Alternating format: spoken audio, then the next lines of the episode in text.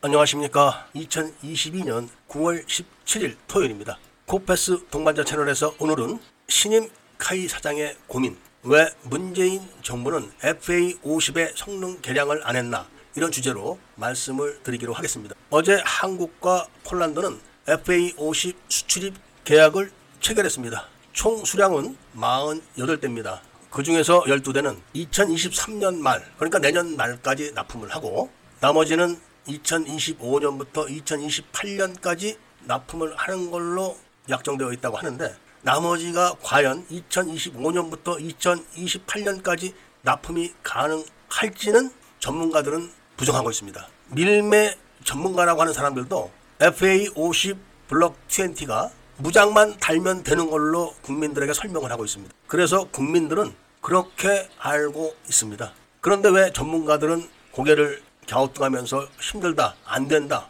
이런 이야기를 할까요? 그것은 바로 FA50 그 기종들이 주요 핵심 부품들이 다 단종이 되어 있기 때문에 그런 겁니다. 그리고 지금도 단종이 진행되고 있기 때문에 진정하게 T50 계열 그리고 FA50의 성능 개량이라는 것은 바로 이런 단종된 부품들을 새로 개발을 하는 것부터 시작돼야 되는 겁니다. 그렇지 않은 상태에서 지금 FA50에다가 AESA 레이더를 장착하기만 하면 되는 걸로 사람들은 말을 하고 있지만 미션 컴퓨터라든지 발전기 이런 게 받쳐주지 않게 되면 무장을 할 수가 없게 되는 겁니다. 그리고 FA50은 태생이 전투기가 아니라 훈련기이기 때문에 아무리 무장 성능을 높인다 하더라도 성능을 높인 무장들을 한꺼번에 장착은 할 수가 없는 그런 기종입니다. 예를 들면 외부 연료 탱크를 장착하게 되면 그 부분에 장착해야 되는 대형 무장을 장착 못합니다. 그리고 양쪽 날개에다가 장착하는 외부 연료 탱크를 장착하게 되면 그만큼 또 그 자리에 있는 무장을 장착 못합니다. 그리고 연료 무게만큼 다른 무장을 장착을 못하게 됩니다. 그런데 폴란드 현지에서는 타우러스 2까지 장착을 한다 이렇게 알려지고 있는 모양입니다. 타우러스 1은 F15K나 F16에 장착을 할 수는 있습니다. 그런데 타우러스 2는 한국에서 개발을 하지 않은 그런 무장입니다. 한국은 현재 타우러스 2 개발을 거부하고 철령이라는 한국산 공대지 미사일을 개발하고 있습니다. 폴란드가 한국이 사정을 모르고 있듯이 최근에 중국의 서버를 둔 밀리터리 웹사이트들을 보게 되면 유럽 연합에서 폴란드에 자금 지원을 승인했다. 돈은 다 우리 거다. 이런 글들이 막 떠다니고 있습니다. 유럽 연합은 폴란드의 자금 지원을 완벽하게 거절하고 있습니다. 그래서 폴란드는 독일에게 2차 대전 배상금 1752조 원을 내놔라. 이런 요구를 하고 있고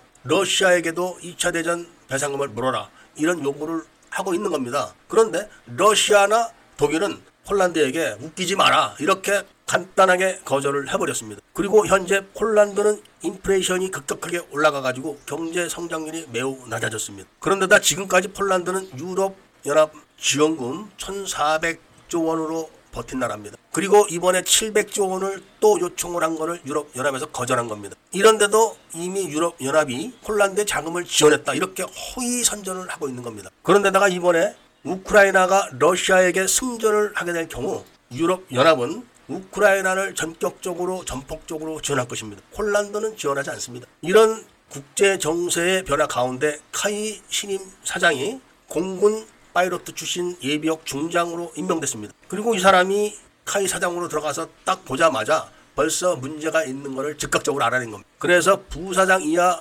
주요 핵심 이사들 다섯 명을 즉각 해임을 한 겁니다. 만약에 자리 다툼으로 해임을 했다면 말이 많을 겁니다. 그런데 아무도 끽소리를 못하는 것 보면은 내부적인 부정부패에 관련된 사항이 아닐까 이런 추측을 합니다. 왜냐하면 아무런 발표가 없기 때문에 그런 거죠. 이렇게 되니까 벌써부터 반대쪽에서는 KF-21 개발은 끝났다. 윤석열이가 다 말아먹는다. 이렇게 또 여론을 호도하고 있는데 카이의 고질적인 문제는 자금 문제와 보안 문제입니다. 문재인 정부 때 카이는 단 한 대의 항공기를 수출한 적이 없습니다. 그리고 개발을 한 적도 없습니다. 그런데 마리논의 로타축을 공랭식에서 순행식으로 단가를 낮춰서 제작을 하다가 마리논이 떨어져서 다섯 명이 순직하는 바람에 그 사실이 들통났습니다. 이렇게 부품까지 단가를 빼먹었는데 내부적으로 얼마나 많은 부패가 있었는지는 뻔한 겁니다. 그리고 KF-21의 개발비가 다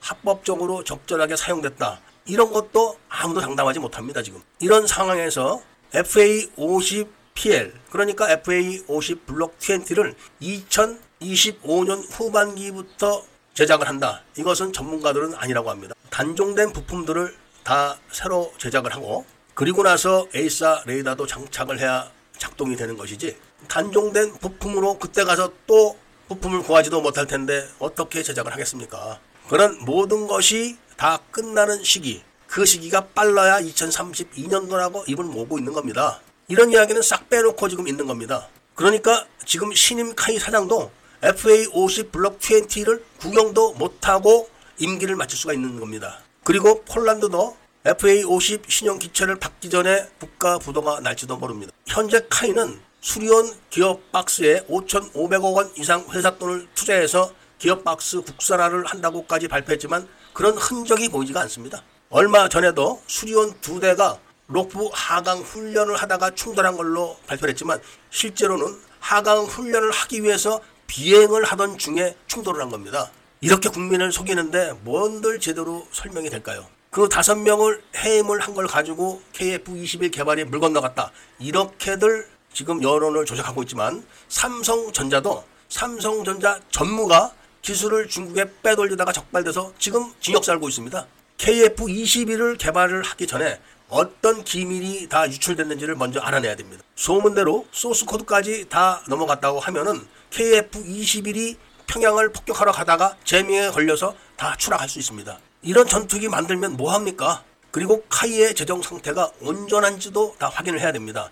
그렇지 않으면은 이렇게 FA50 개발에 대해서 국민들을 속일 수가 없는 겁니다. 그러니까 폴란드에 12대 납품하는 구형 FA50 기종은 카이가 단종 부품 해결 특별반을 편성해가지고 단종된 부품을 억지로 어떻게 구해다가 개발을 해서 납품을 하겠다는 그런 사기극입니다. 그럼 지금부터 2024년까지 단종된 부품들을 다 개발을 끝내가지고 인증을 받고 성능 검증까지 다 받은 다음에 2025년도부터 폴란드에 납품할 수 있겠습니까?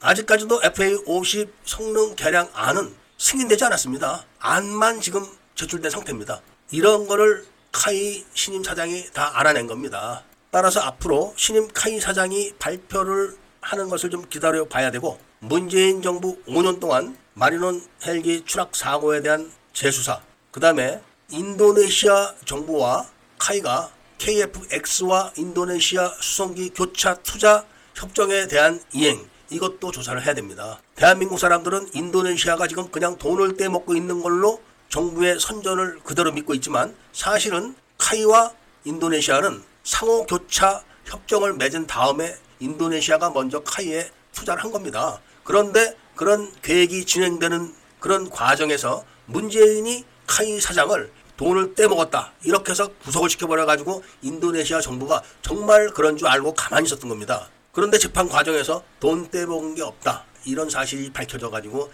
인도네시아가 아 문재인 정부가 우리 뒤통수를 쳤구나. 이걸 알고 지금 돈을 안 내는 겁니다. 니네가 우리한테 투자를 하든지 아니면은 우리도 니네 사업 가만 안 둔다. 이렇게 지금 벼르고 있는 겁니다. 그런 불똥이 튀어가지고 대우해양은 잠수함 사업을 시작도 못 해보고 900억 원을 지금 떼먹힌 겁니다. 무지 목매한 한국 국민들은 공산주의자들의 이런 선전에 속아가지고 인도네시아를 어떻게 해야 된다. 폴란드에 사상 최대의 수출을 했다. 이런 헛소문에 지금 놀아나고 있다는 것을 말씀드리면서 오늘 이야기를 마치고자 합니다. 중국에 서버를 둔 밀리터리 웹사이트들을 다 단속을 해야 된다는 말씀도 드리면서 애국 시민들과 밀매분들께서는 구독을 꼭 해주시고 좋아요와 알림 설정을 부탁드립니다.